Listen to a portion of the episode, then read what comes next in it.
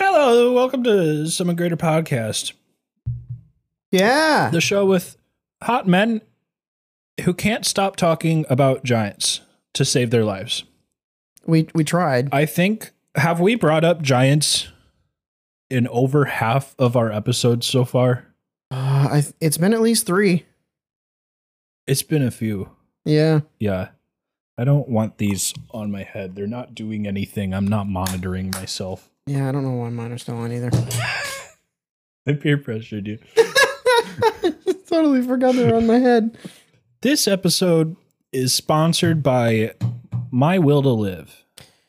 And brought to you by the letter K. It's it's coming back.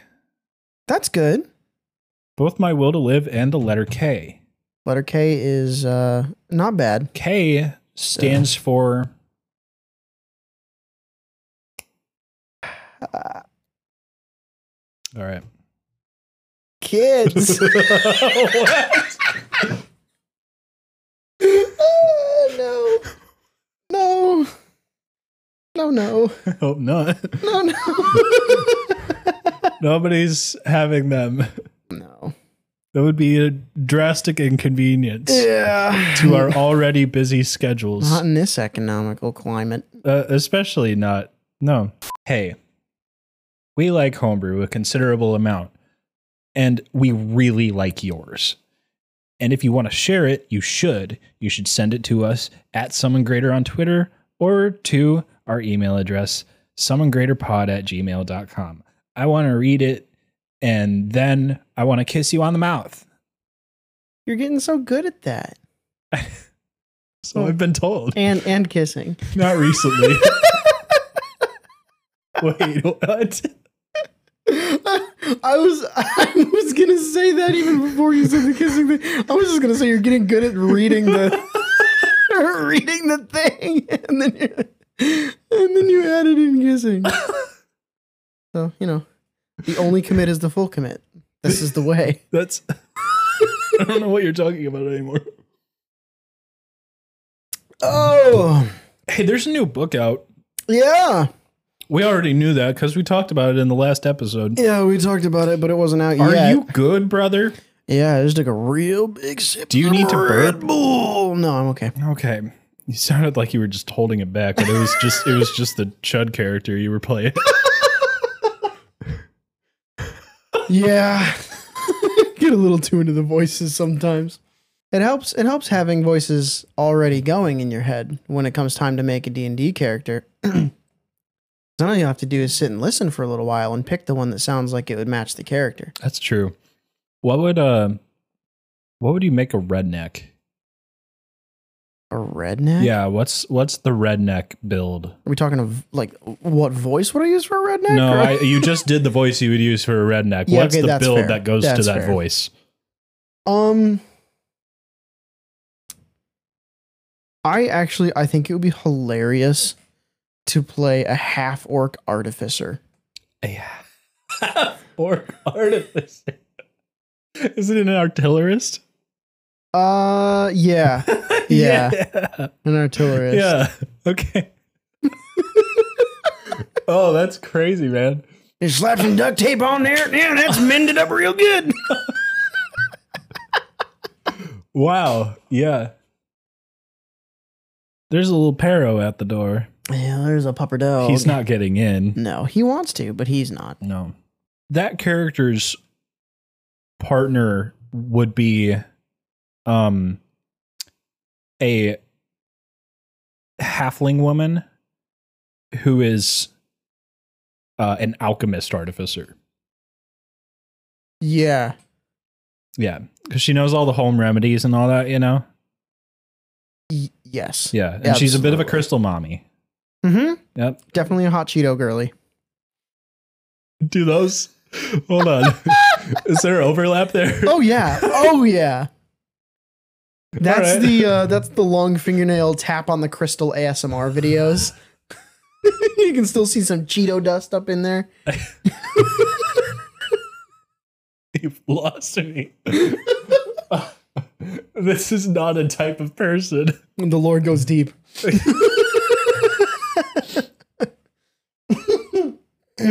Anyway, Giants, right? Yeah, Bigby's back at it again. Um, we're actually really happy that this book is out. Uh, we, we were kind of obsessing over it the other night. You, imp- what were you looking at again? I know I've asked you like three times today in preparation for this episode, and I'm just not retaining it. I was looking at the magic items, man. There are oh, yeah. way more than I thought there were going to be. Yeah. In this book, and it's it's great.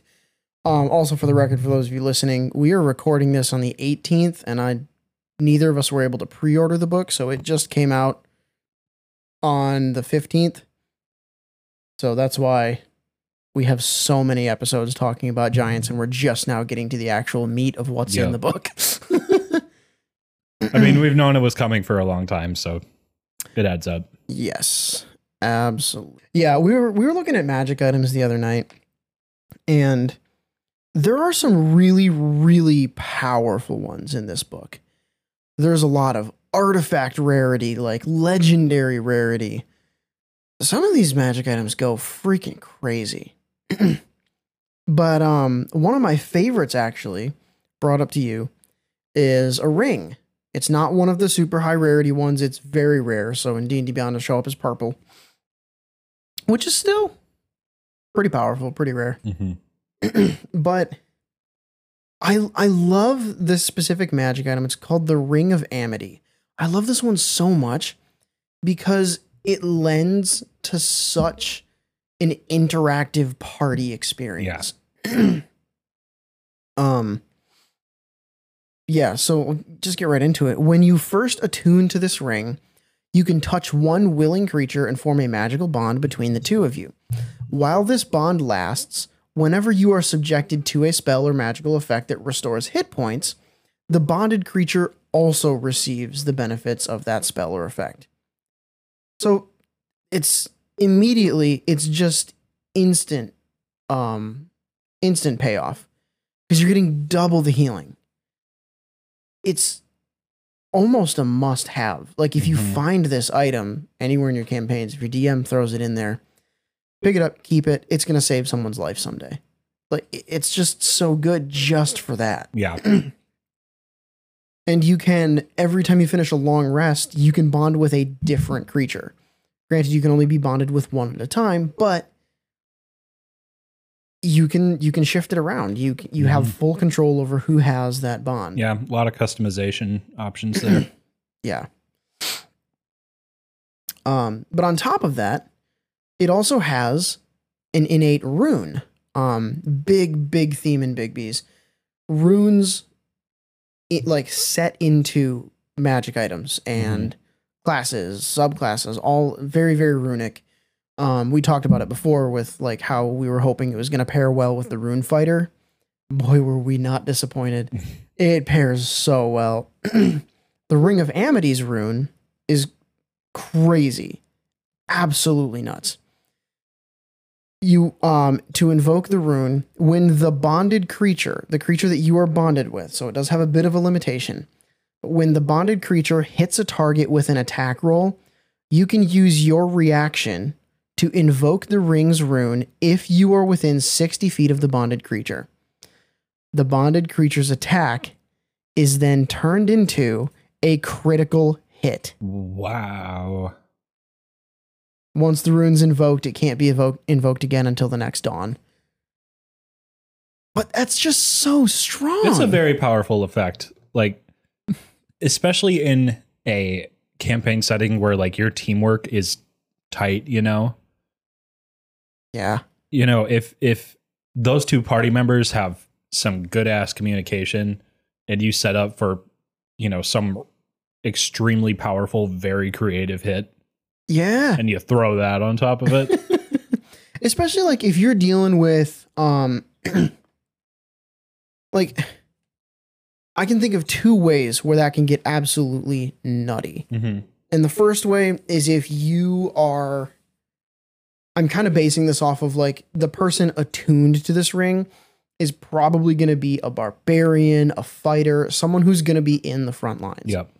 Because that's someone that the spellcaster can kind of focus on and get healing to them. Sorry, the spellcaster, the healer can focus on them, get healing to them, and whoever else is bonded with them.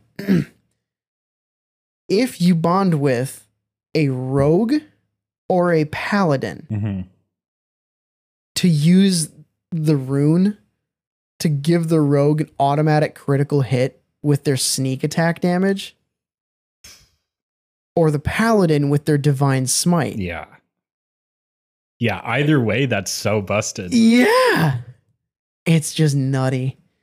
But yeah, I mean, there's just, there's so many ways you can use this, yeah. one, this item. And it doesn't even have to be the fighter who's attuned to the ring. You can have someone in the back attuned to the ring and bond with the fighter or the barbarian or someone like that. It's just, it spreads healing so well. Mm-hmm. It just makes me so happy.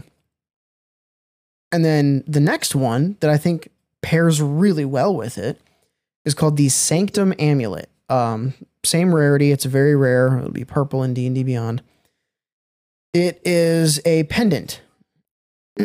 um, while you are wearing this item, you have resistance to necrotic damage. Additionally, you can cast the Spare the Dying cantrip using either an action or a bonus action.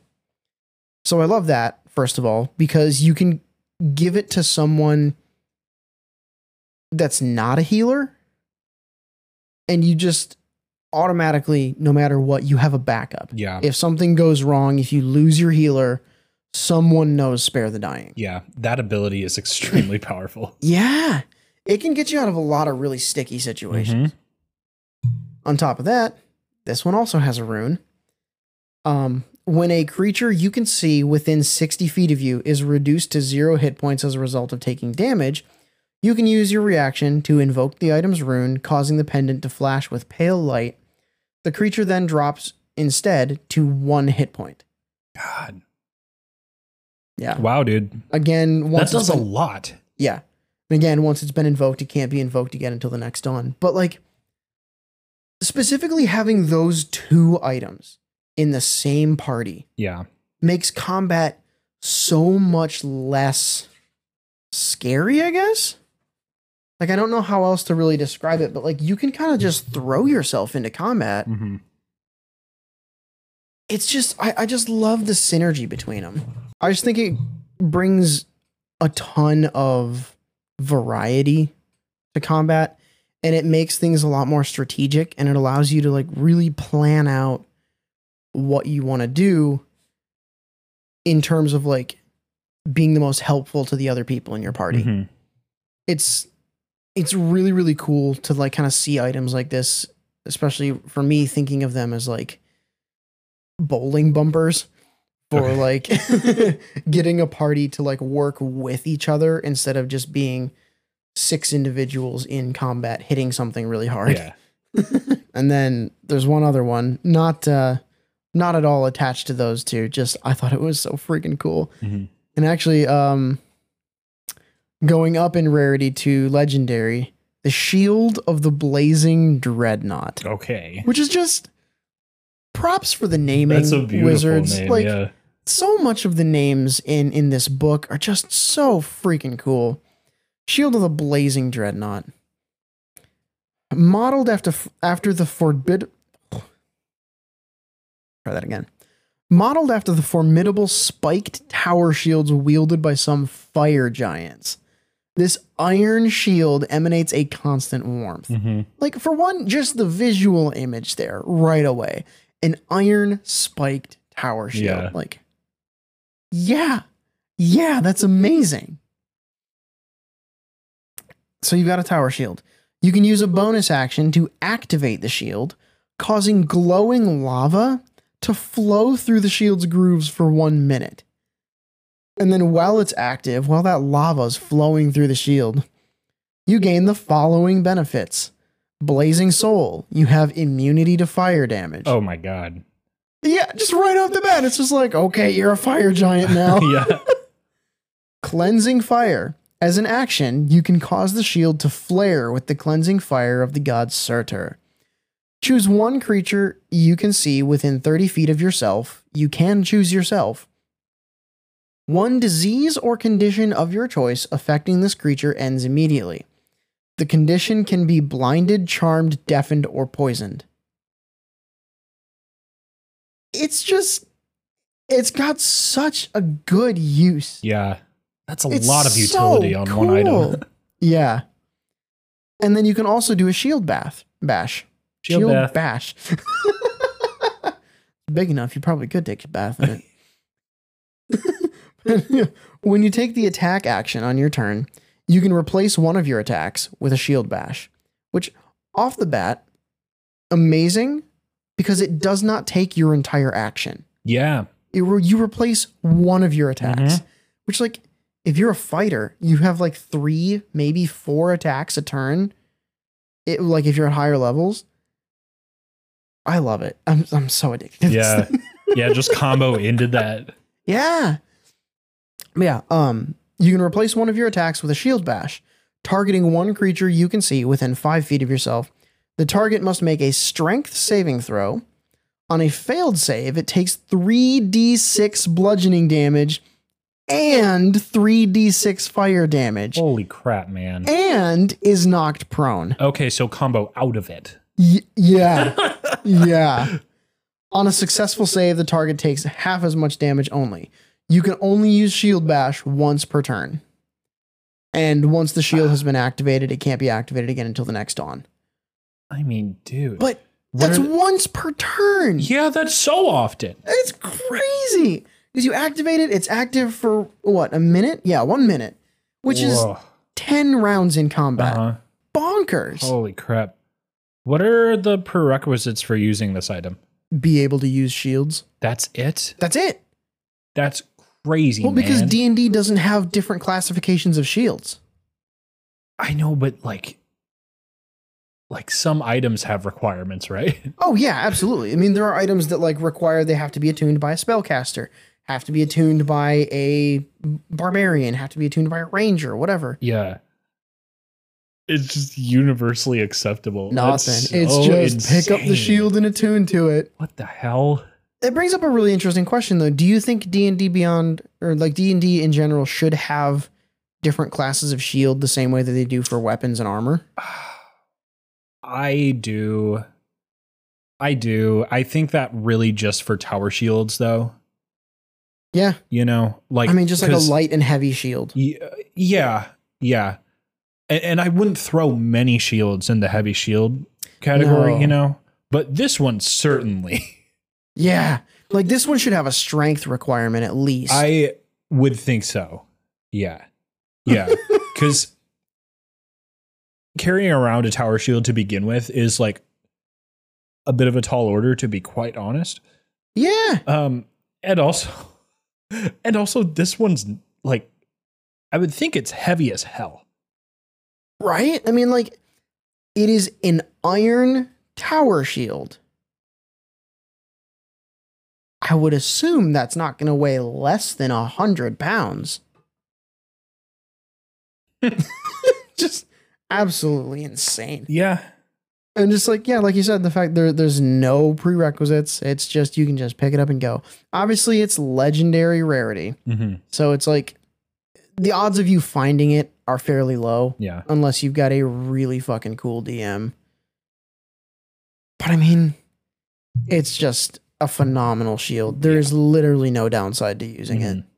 The, the more items that you and I look at, the more I think about um, using a using a rarity table. What do you mean by a rarity table? Like, you know, use some kind of rarity roll system.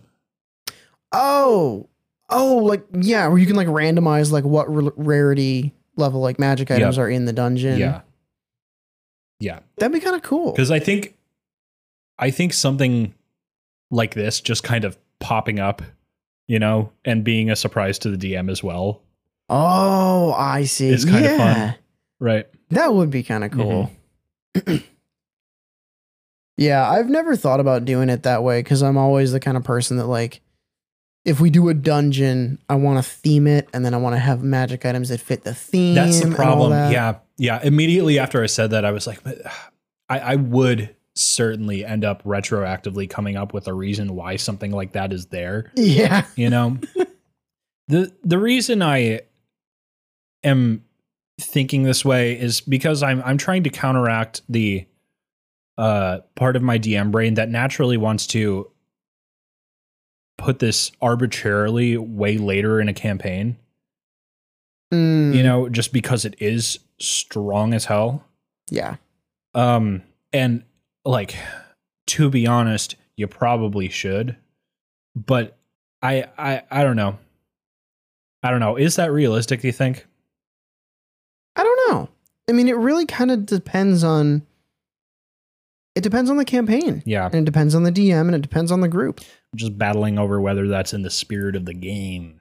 I think anything is in the spirit of the game, yeah, as long as the D M and the players are on the same page. Like, I don't see any reason why having a legendary magic item at low levels would be a problem. Right. If it is something that's like discussed between the D M and the players and talked about, and the D M knows how to work around it to still make their story events happen. Yep. But aside from just being absurdly powerful, I don't see any reason why not to have like something like this shield in the early game. Yeah. I think I think the requirement that me as a D M I would personally put in there would be they'd have to kill or outwit something very powerful. I to get think it. That sounds necessary to me. Yeah, because like a legendary rarity item is not just going to be laying somewhere. No. Someone or something is probably going to be guarding it. Yeah. But I mean, hey, if they can somehow trick whatever it is that's guarding it into like walking off a cliff or something absurd like that, like please cheese my dungeons. Yeah, I want to see it. But yeah, there there are so many more magic items to look through in this book too. Like, I'm not even going to try to get into all of them because they're just insane. I could bring up maybe one more of my favorites just because it is like the face of the book, and it's one of the most powerful, like really creative things I've seen. Mm-hmm. But I don't want to go much past that, or I'm going to be here all night. um, Bigby's Beneficent Bracelet. I stared at this for a long time, internet. Don't be mad at me. The way it is spelled on D and D Beyond does not have the second I that would be required for it to be pronounced beneficent. I think it's beneficent. Benef- or beneficent? That doesn't sound right. I don't know. Just don't hurt me. Bigby's bracelet. Beneficent. Benef- oh my gosh, I got it. you, you, you got it. I got it. That's using your brain cell.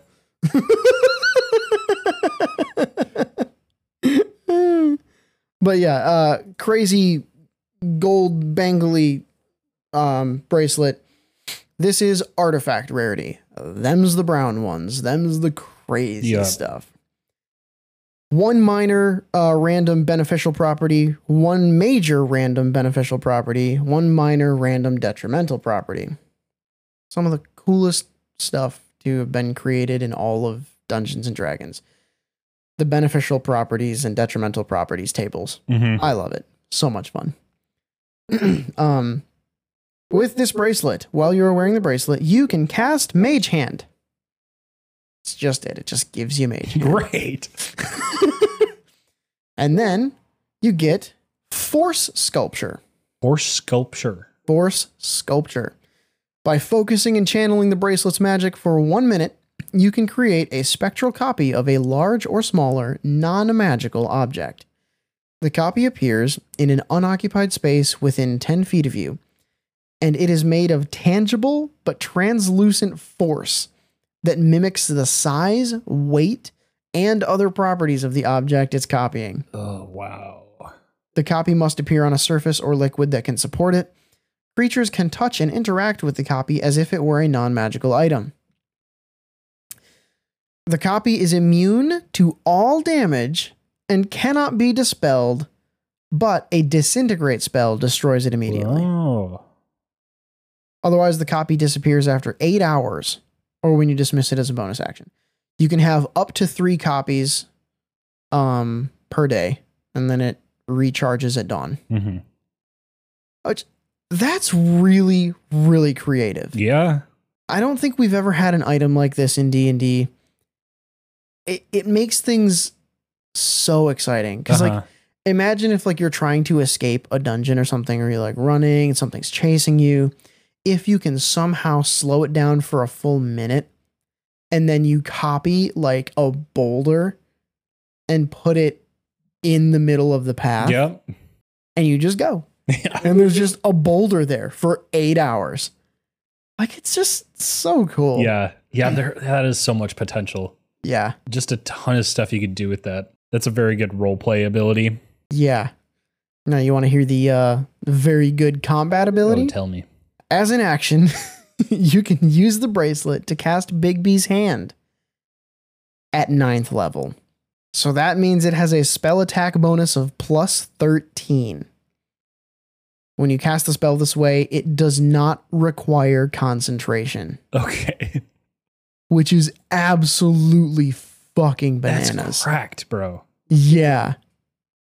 Oh, man. Insanity. Once this property is used, it can't be used again until the next dawn. So once a day. But, oh, man. Because the craziest part about it, Bigby's Hand is a fifth level spell, naturally. Mm-hmm. Um, let's take a look at how much damage it do normally. Clenched Fist. Um, when you make a melee attack with the clenched hand, the target would normally take four d eight force damage. That goes up by two d eight for each spell level, spell level above fifth.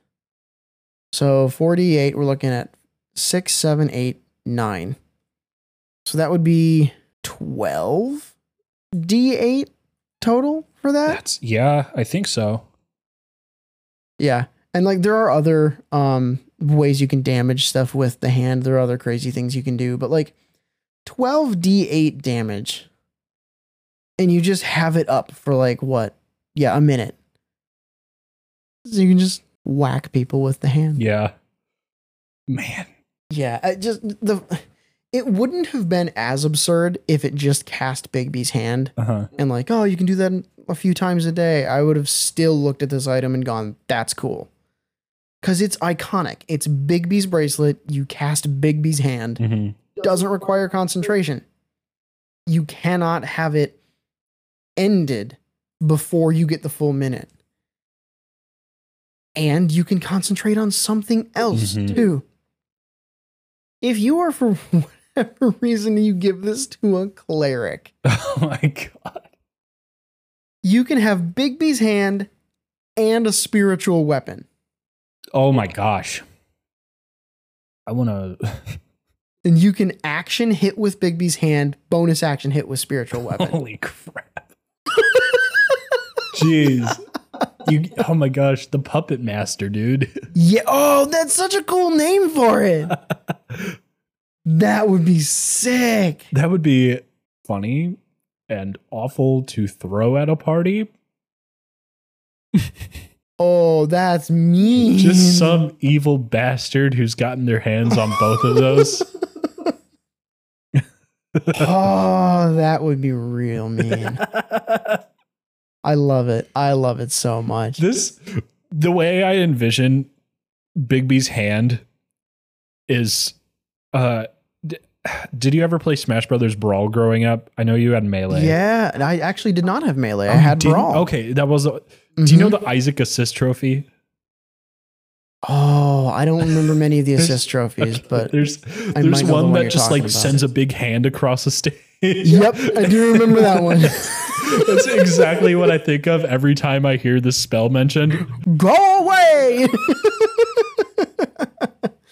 Yeah, I just recently listened to one of the um, Critical Role one-shots, The Search for Bob. Okay. Um, which is the follow-up to The Search for Grog, but there was a really fun creative use of Bigby's Hand, like at the very end of that really? one-shot. Yeah, they were fighting like, um, it was called the Dust Titan or something. Basically this big like sandstorm elemental, mm-hmm. And so if you got too close to it, it could like grab you and like shove you inside its body, and you would take like piercing oh, damage because wow. it was a sandstorm.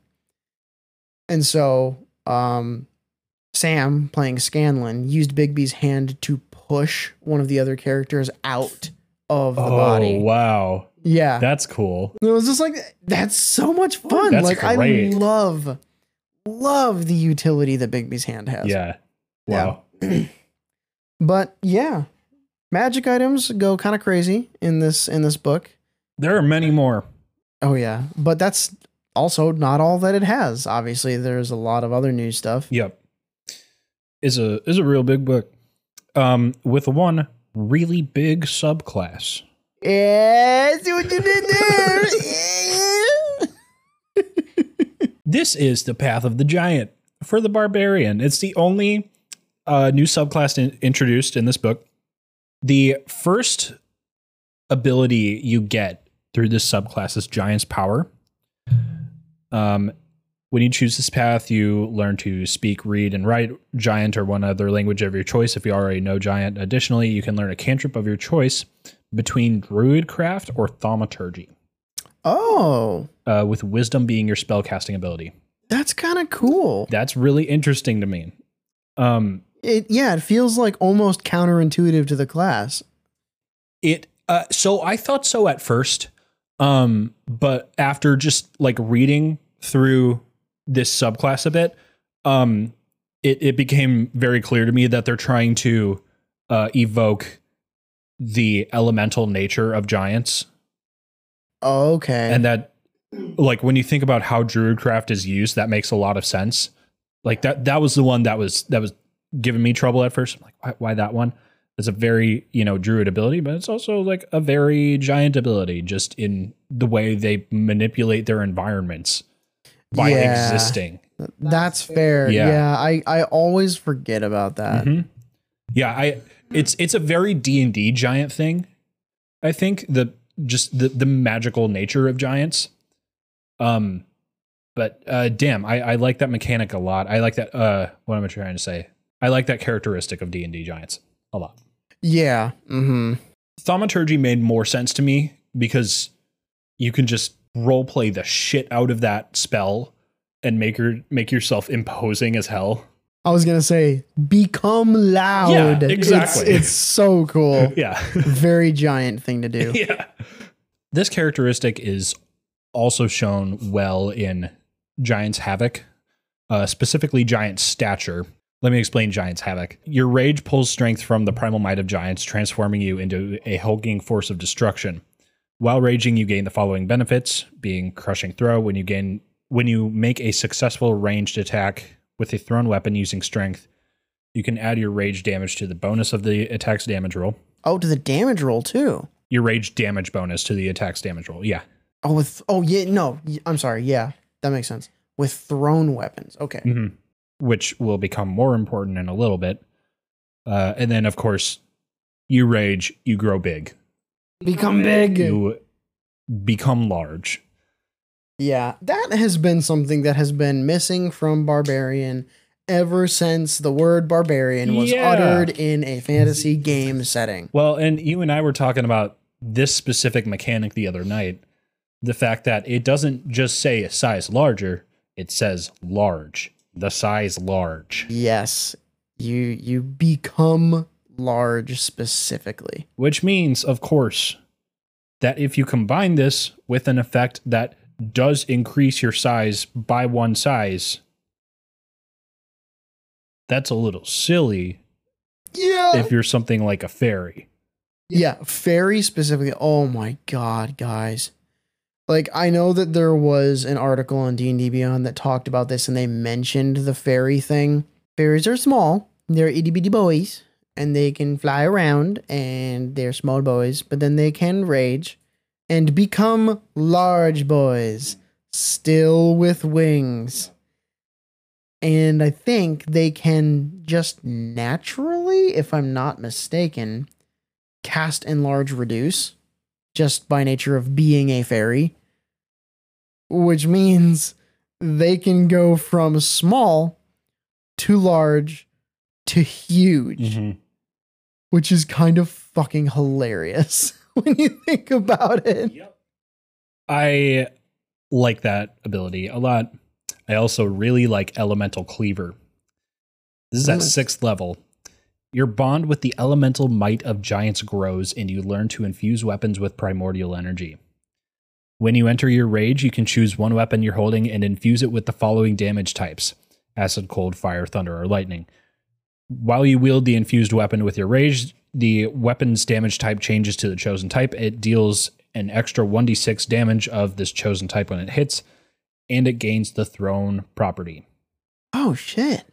So, of course, that combines with our Crushing Throw from earlier, and you add your rage damage bonus to that attack damage roll. That's cool. Full circle. With a normal range of twenty feet and a long range of sixty. Silly. Yeah, that's pretty good. If you throw the weapon, it reappears in your hand the instant after it hits or misses the target. The infused weapon's benefits are suppressed while a creature other than you wields it. Mm. While raging and holding the infused weapon, you can use a damage. You can use a bonus action to change the infused weapon's current damage type to another one from the damage types above. Oh, that's on cool. the fly. That is really good utility. It's nuts. So this was also the point where I realized some developer has been playing a lot of God of War. this this is the Kratos build. Yeah, it really is. Oh my God, throwing a great axe.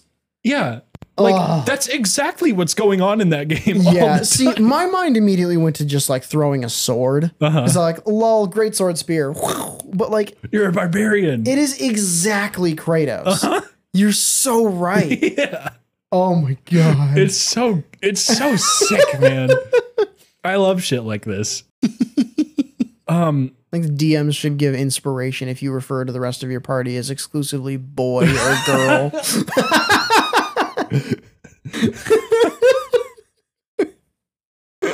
Oh, boy. Mm. That was good.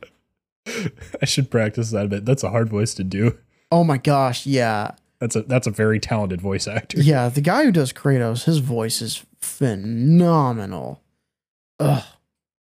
Also, it doesn't help either that he looks like the physical embodiment of the Giga Chad memes. You know, I haven't seen a photo of this guy in a minute. Oh, you're going to freak out. Oh, Christopher Judge. That's right. That jaw, dude. I know. It's crazy. It's It is the jaw. It, it is the most jawest jaw of all times. Wow, man. Uh, Damn. What a legend. What a legend. So we need to talk about Mighty Impel. Mighty Impel. Which is the feature the subclass gains at tenth level. Your connection to giant strength allows you to hurl both allies and enemies on the battlefield. What? As a bonus action, while raging, you can choose one medium or smaller creature within your reach and move it to an unoccupied space you can see within thirty feet of yourself. That's a long-ass throw. You, you can just yeet people. That's a really long throw. So uh, how does that work with throwing enemies? Like, is it like just a willing creature? Or, I mean, it can't be a willing creature if you're throwing enemies. An unwilling creature must succeed on a strength saving throw to avoid the effect. Oh boy. Mm-hmm. Oh, that's kind of crazy. Yeah, that uh, that covers that. um, if at the end of your movement, the thrown creature isn't on a surface or liquid that can support it, the creature falls, taking damage as normal and landing prone.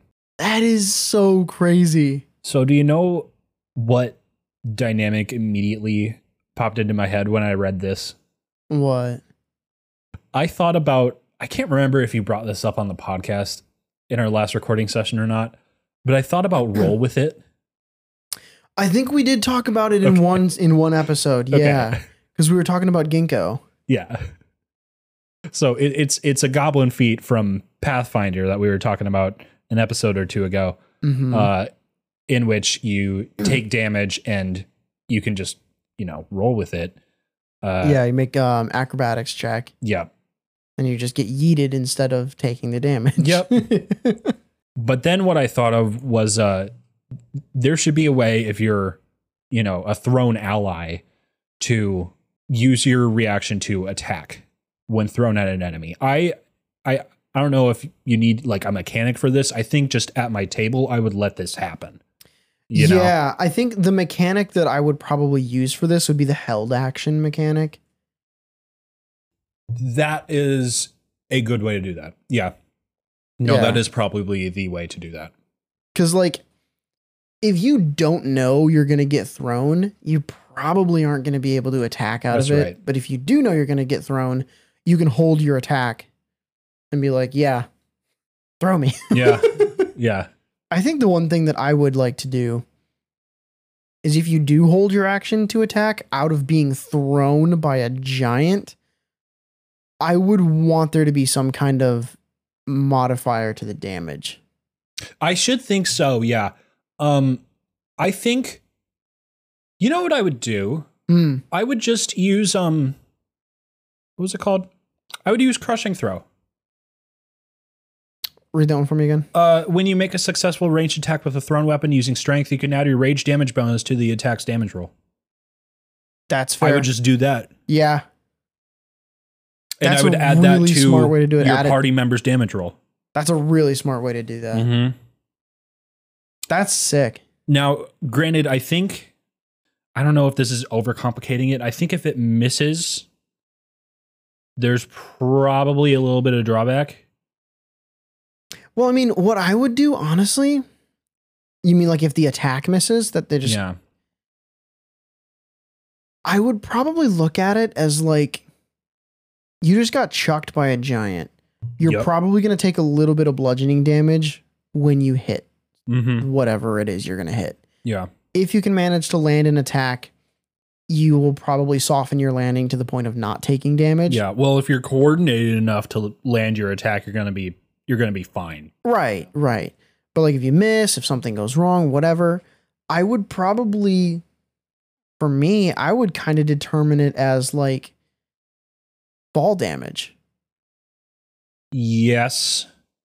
Like I would maybe go with like, I don't think I would say like thirty feet of fall damage. I would probably go with like maybe twenty I, feet. Maybe. I don't know exactly how that would work. I think I would go with the minimum value.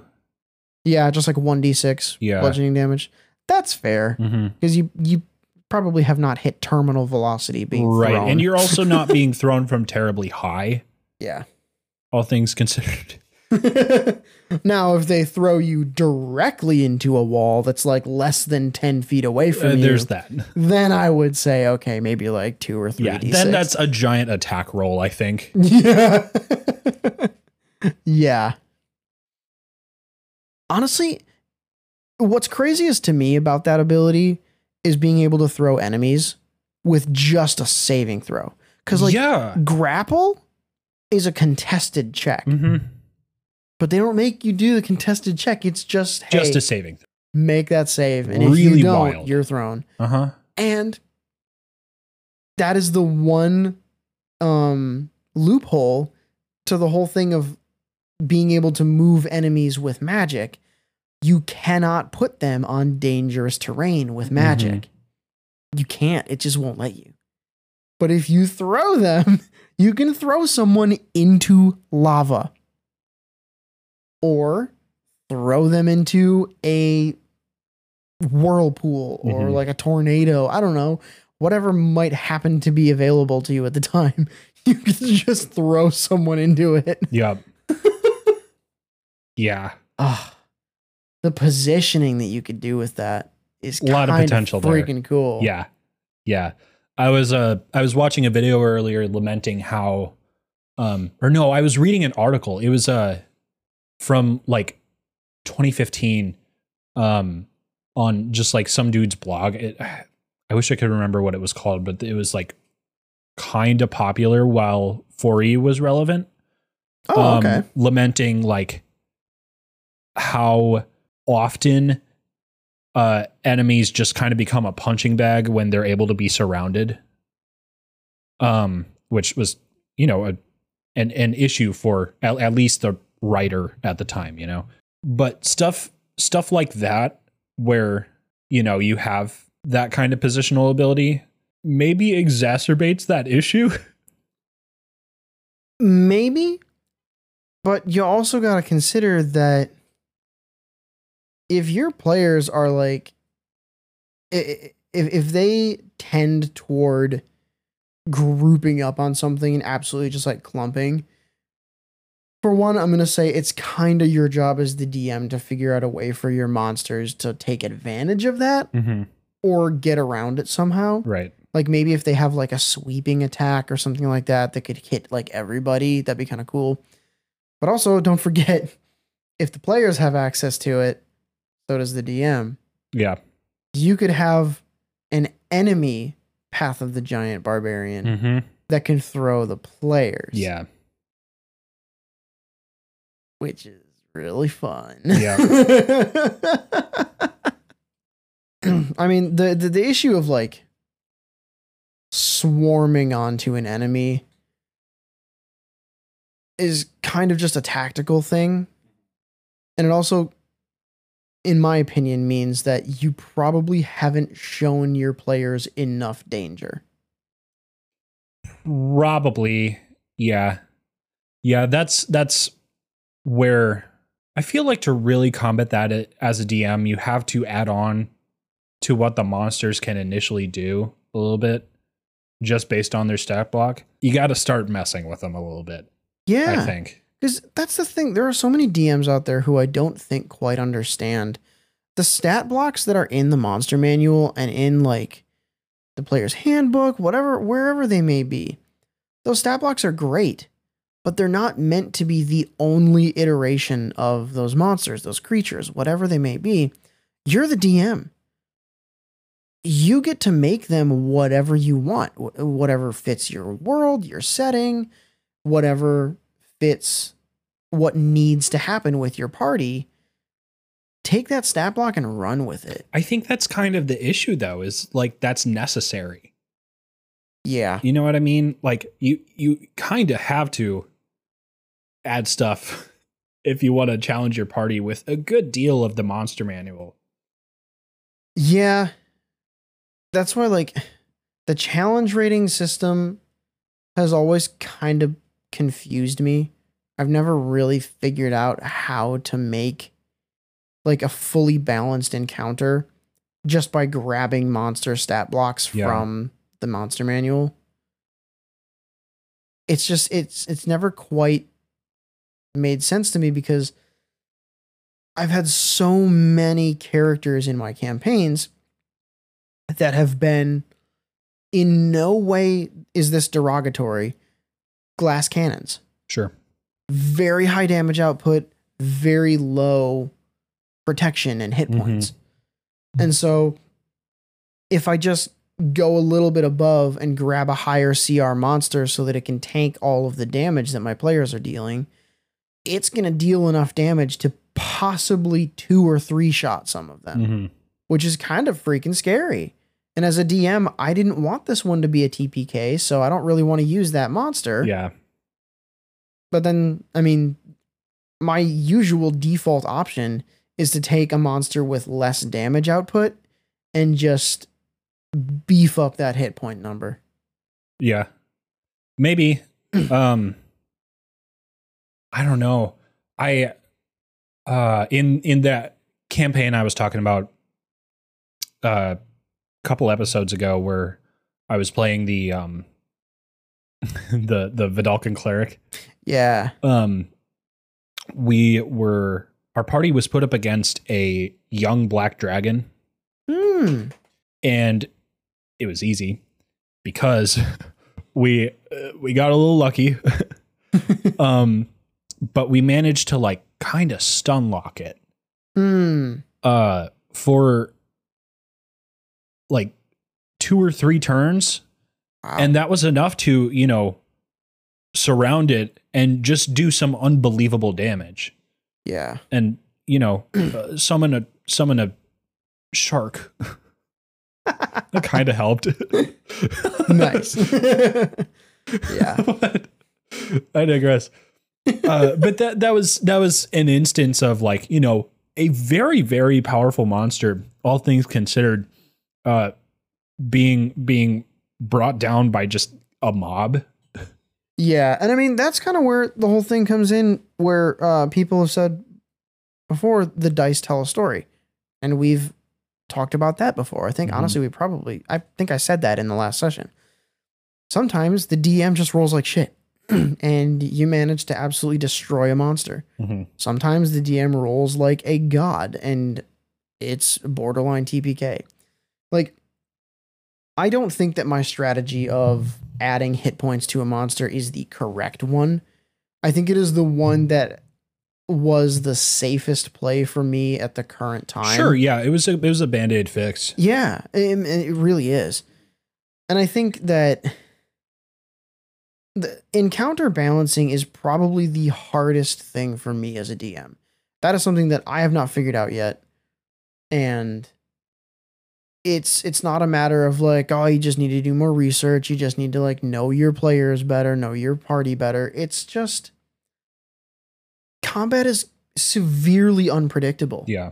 Especially in campaigns where you have a lot of people that are focused on damage, a couple people that are focused on utility, but we don't really have, thinking specifically of my current campaign that I'm running, we don't really have a designated healer. Right. Like, we, your character can heal, mm-hmm. but he's a druid.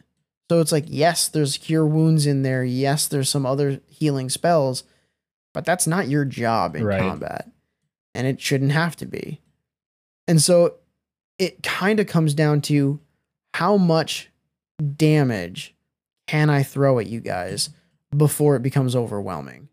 Yeah, it kind of comes down to that, and just like, you guys are going to do a ton of damage because we've got a barbarian, we've got a monk, and we've got artificer and a sorcerer and a druid, mm-hmm. which is all really cool, but the it healing requires us to be extremely resourceful. Yeah. Yeah. You guys have to, like, really pay attention and be careful. And it's great. It's super strategic. It's super cool seeing all the fun utility stuff that you guys have, but without a designated healer, it just complicates things. And it means that combats are going to go really fast in one direction or the other. Mm-hmm. We have gone on hella tangents this episode, yeah, we did. And that's not the worst thing ever. Uh, but I want to, I want to talk about the last couple things in this in this subclass here before we wrap. Yeah. Um, Demiurgic Colossus is what you get at fourteenth level. The primordial power of your rage intensifies. When you rage, your reach ex- your reach increases by ten feet. Your size can increase to large or huge. Oh, man. And you can use your Mighty Impel to move creatures that are large or smaller. That's crazy. And there is no specification about whether that Uh, throw distance changes or any change to the saving throw. Just the same shit. Hmm. Throw a large creature thirty feet.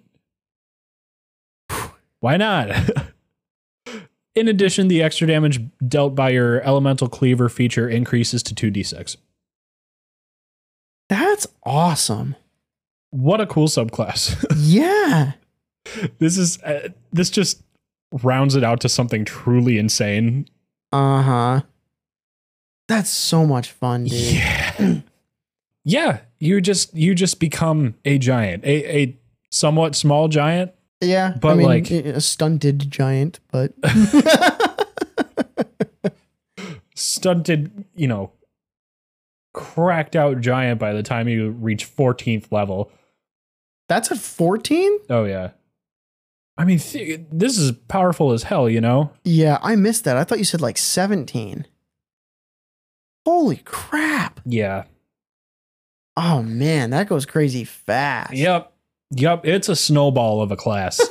um, man, I was expecting that to be like the big one. I mean, that's the last one. Oh, that's the last. Okay. Yep. Oh, yeah, because I think you get like regular class abilities after that. I think that level fourteen is the last level you get subclass abilities yes. from Barbarian. Yeah.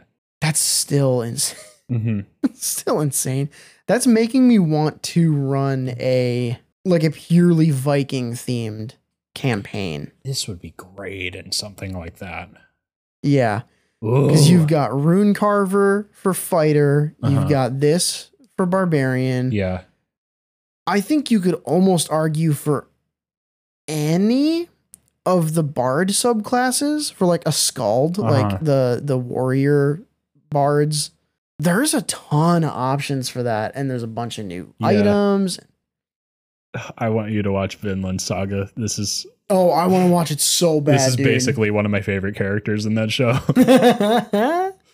Yeah, Vinland Saga and um, Legend of Ragnarok yes. have some really cool stuff like yeah. this. Talking about these new feats also necessitates me mentioning the two new backgrounds mm-hmm. that came with this, which are really cool because the new backgrounds give you a feat when you choose the background. Mm-hmm. In order to balance this, um, the book said, hey, by the way, like if you're going to let one of your players use one of these two new feats or one of these two new backgrounds, because they give you a feat, you should let all your other characters take a feat as well as part of their background, feat of their choice. Yeah.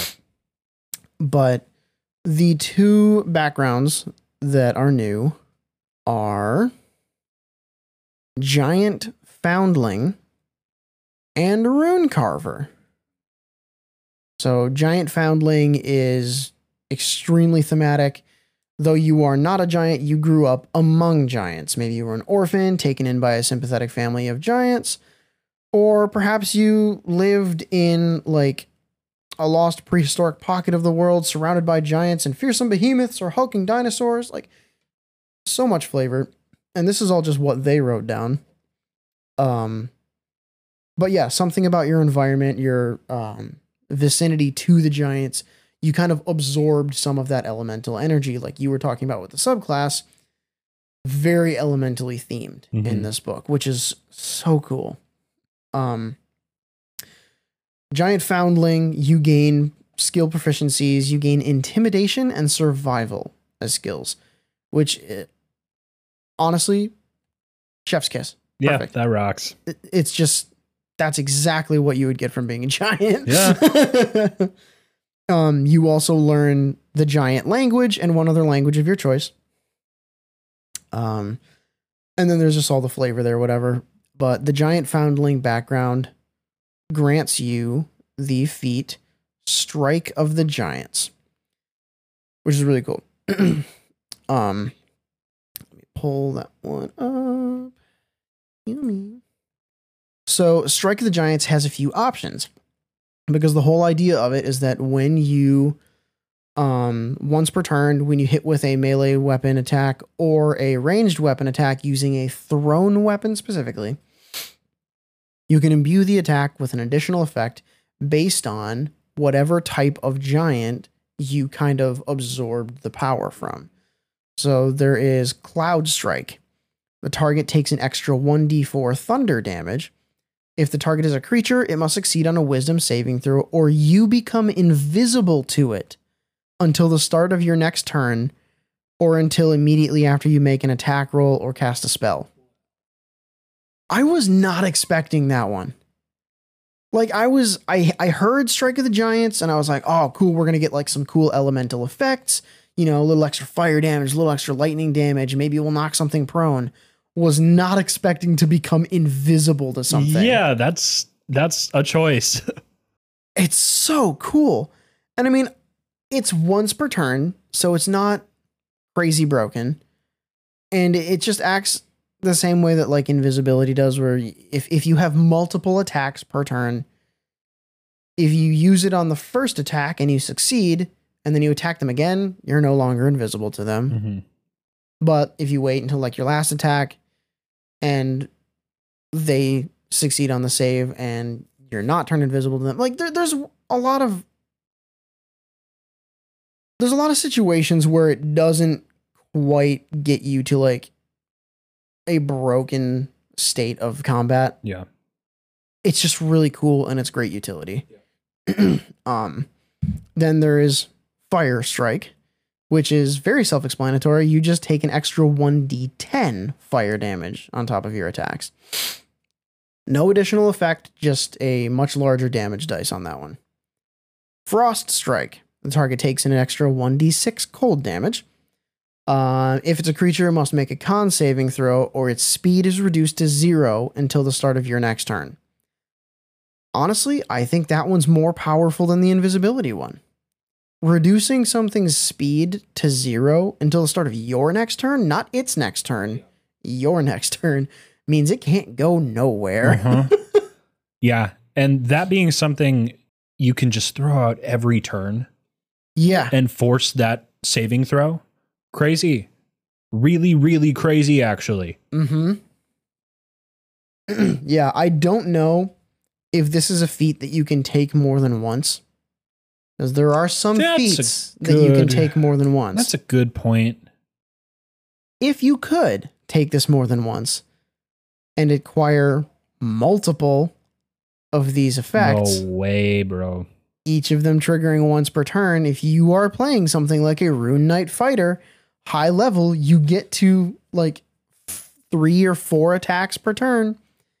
You could be consistently pumping out extra damage and bonus effects. Okay, let's revisit this concept when we get to the end of the list here. Yeah, you're right. You're right. um, Frost Strike I just did. Hill Strike. Uh, target takes an extra one d six damage of whatever the weapon's original damage type is. So bludgeoning, piercing, slash. Mm-hmm. If the target is a creature, it must succeed on a strength save or be knocked prone. Self-explanatory. Kind of one of the more expected effects from a giant yep. attack. Yeah. Stone Strike. Target takes an extra one d six force damage. If it's a creature, it must succeed on a strength save or be pushed ten feet from you in a straight line. I like that. Yeah. Very, very fun one. That's one of my favorite effects. Oh my gosh. Yeah. Pushing people in combat is so fun. It's yeah. like, eh, go away. um, and then the last one is Storm Strike. Target takes an extra one d six lightning damage. If the target's a creature, it must succeed on a Constitution saving throw, or it has disadvantage on all attack rolls until the start of your next turn. Yeah. Which is really cool. But yeah. Um, oh, here it is. At the bottom, there is a stipulation. You can use this feat a number of times equal to your proficiency bonus, and you regain all expended uses when you finish a long rest. Okay. So it's not unlimited on every okay. turn, which kind of balances it a little bit. Yeah. Take a drink here. I was going to say, that would be really, really nuts if you had that just full uptime. Honestly, proficiency bonuses can get pretty high. Oh, yeah. Yeah, if you get up, like I was saying before with the fighter, if you get up to like high levels to have three or four attacks per action, your proficiency bonus is probably either plus five or plus six. Mm-hmm. So you still get a decent amount of uses out of this. um, crazy thing about Strike of the Giants, every single one of those different types of strikes that I just listed has its own follow-up feat. What? Yeah. So really, it has Strike of the Giants as a prerequisite feat. Oh my God. Yeah. But then um, there is Ember of the Fire Giant. Prerequisite, fourth level, and Strike of the Giants, Fire Strike. Uh-huh. You've manifested the fiery combat emblematic of Fire Giants, granting you the following benefits. I read that sentence really weird. um, ability score increase. Increase your strength, constitution, or wisdom by one to a maximum of twenty. Born of Flame, you have resistance to fire damage. Searing Ignition. When you take the attack action on your turn, you can replace a single attack with a magical burst of flame. Each creature of your choice in a fifteen-foot radius sphere centered on you must make a dexterity saving throw. On a failed save, a creature takes fire damage equal to one d eight plus your proficiency bonus, and it has the blinded condition until the start of your next turn. On a successful save, the target takes half damage only. You can use Searing Ignition a number of times equal to your proficiency bonus, but no more than once per turn, and you regain all expended uses on a long rest. So is this just an extension of Fire Strike? Like, does, by that I mean, does that, um, does it replace the Fire Strike thing? Well, that, and does it uh, use the same resource consumption? Or is it a different one? I think it's a different one, because it specifically states you can use Searing Ignition a number of times. You're right. You are right. Proficiency bonus. So you can use your Fire Strike and you can use your Searing Ignition. And they operate in it independently of each other for sure. Yeah.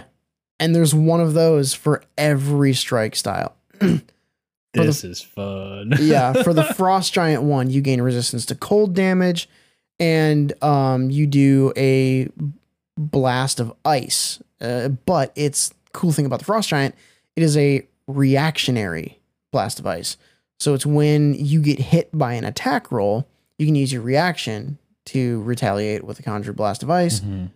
Mm-hmm. um, they have to make a con save. If they fail, they take damage equal to one d eight plus your proficiency bonus, and speed is reduced to zero until the end of its next turn. Um, same thing. You can use this number time equal to your proficiency bonus, regain all uses on a long rest. So yeah, that one is a reactionary thing as opposed to being like replacing an attack. Yeah.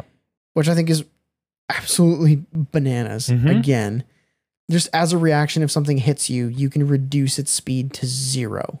Yeah. If they fail a uh, save. Kind of crazy. Um, Cloud Giant, uh, Guile of the Cloud Giant is what it's called. You get another um, ability score increase.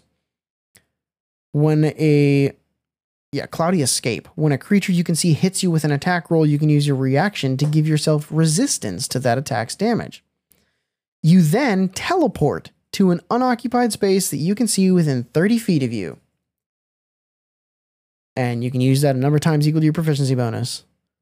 So you just get a free, like, half damage on an attack and teleport thirty feet away. Which is... the utility. I'm going crazy with how much you can affect combat now. Uh-huh. There's so much more to do than damage. There is a lot of, there's a lot of stuff related to Cloud Giants in this book. Just absolutely my shit. Like very, yeah. very movement based. Yeah. You know what I mean? And my favorite part about it, this is not spells. It's not. No, no, that is the best part. Yeah, you you're not relying on a spellcaster uh-huh. to give you utility. It's just innate abilities. Makes me so freaking happy. Very, very cool. Yeah. Um, and the next one here, Keenness of the Stone Giant. Again, ability score increase. And then you gain dark vision to a range of sixty feet. If you already have dark vision, its range increases by sixty feet. Okay. Yeah. Well, that can be really far. Yeah, that can be super far. Oh, wow. You also get Stone Throw. As a bonus action, you can take a rock and make a magical attack with it. The attack is a ranged spell attack with a range of sixty feet that uses the ability score you increased with this feat as its spellcasting ability. On a hit, the rock deals one d ten force damage, and the target must make a strength save or be knocked prone. Um... Then my personal favorite one, Soul of the Storm Giant. Uh, you get the ability score increase, and you get Maelstrom Aura. As a bonus action, you surround yourself with an aura of magical wind and lightning that extends ten feet from you in every direction, but not through total cover. The aura lasts until the start of your next turn or until you are incapacitated. While the aura is active, you have resistance to lightning and thunder damage. In addition, attack rolls against you have disadvantage, and whenever another creature starts its turn within the aura, you can force the creature to make a strength save, and if they fail, their speed is halved until the start of its next turn. Mm-hmm. And you can use the bonus action a number of times equal to your proficiency, blah, blah, blah, blah, blah, blah. I thought that was probably the coolest out of all of them. Mm-hmm. I love just how much that one does. Yeah. Like, it doesn't last very long. It's not like a paladin aura. It's not like the barbarian um, Path of the Land, whatever it was, that you get like all the rage auras.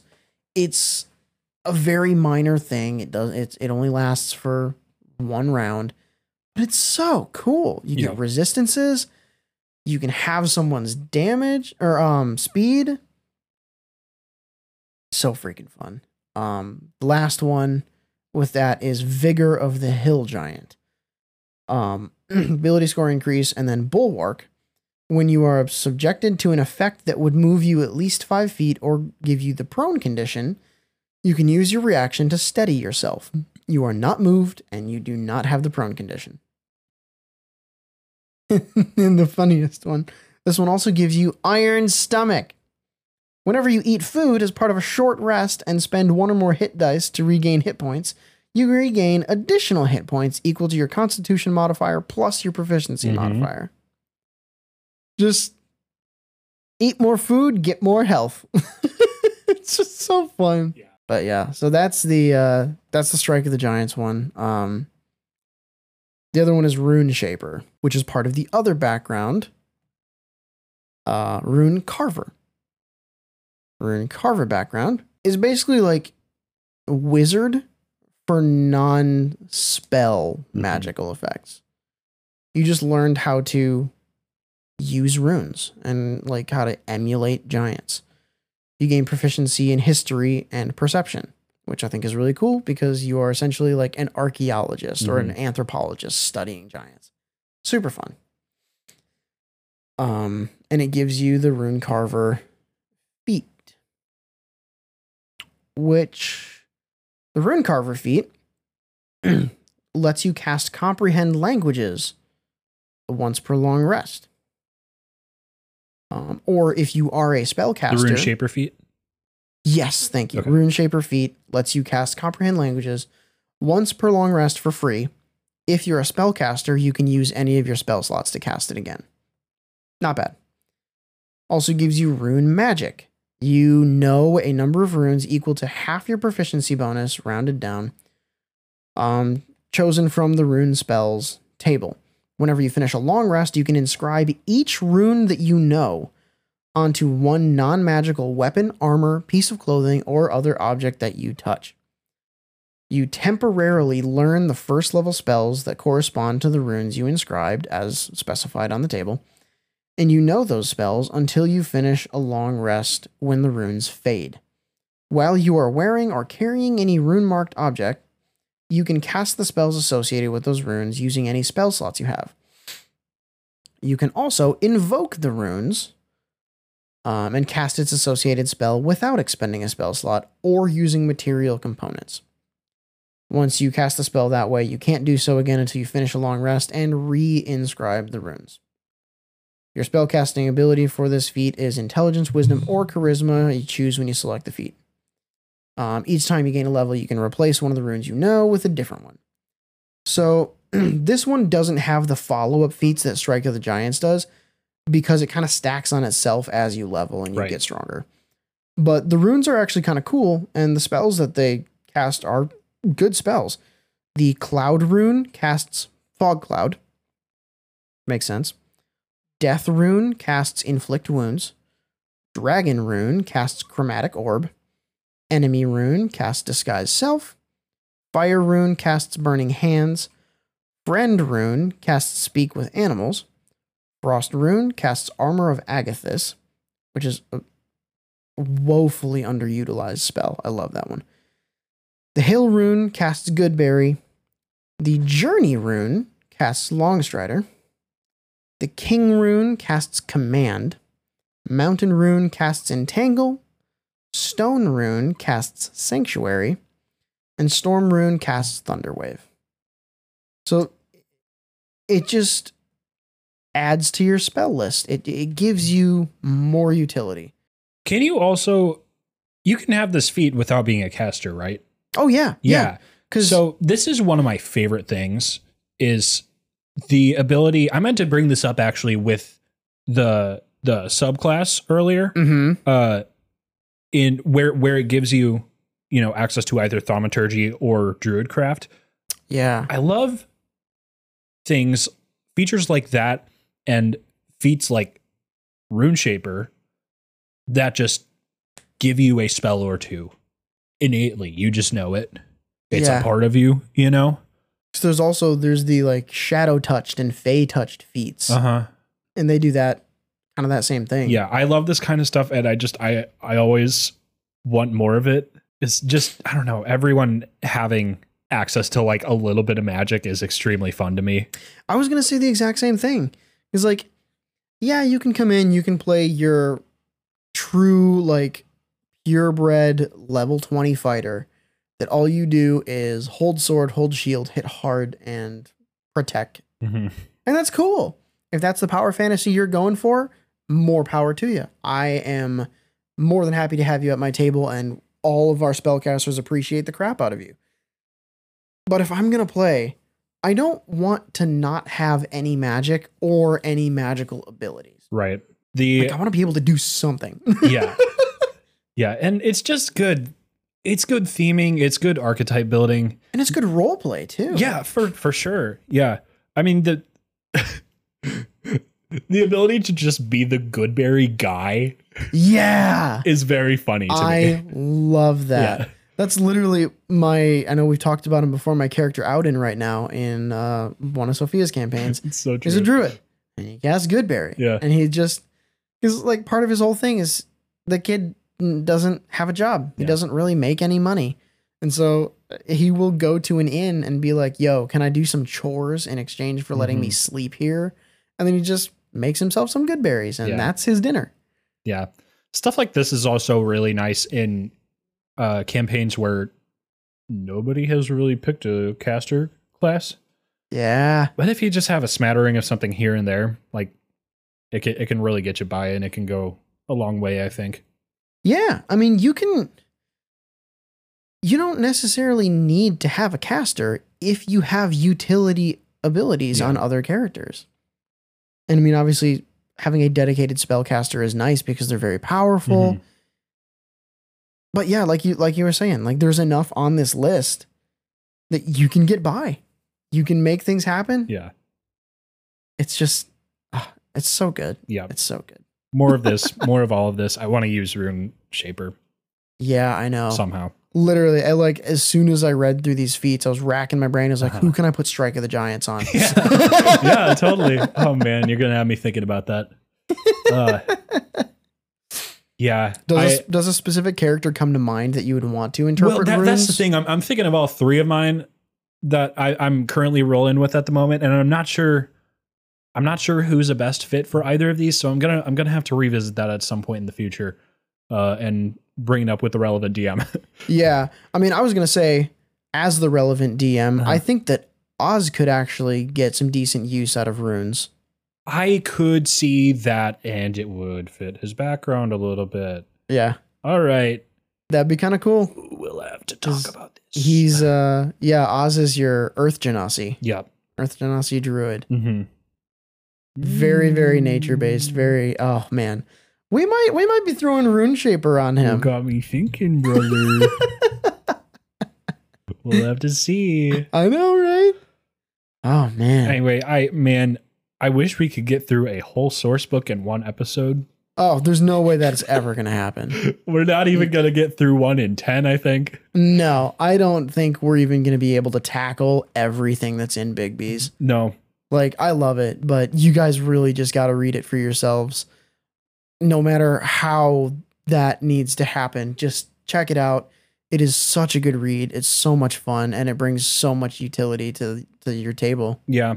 Yep. And uh, you know, there there is a lot of controversy surrounding this book at the moment, and uh to that end, I can understand not totally desiring to buy it. And you yeah. know what? Uh you're morally in the right with that. In yeah. my opinion. Yeah. Uh, but we, you should read it by any means necessary. We are not, uh, we're not recommending using any sort of illicit site or like backdoor access to some digital form of the media, such as a P D F or anything that may be available anywhere on any other websites. Don't do that. That would be bad. evil even. Mm-hmm. But not as evil as Wizards of the Coast. Thank you so much for watching. Send your homebrew to at Summon Greater on Twitter or summon greater pod at gmail dot com. I want to read it before we get taken down by the Pinkertons. They're going to show up to our door. Bye.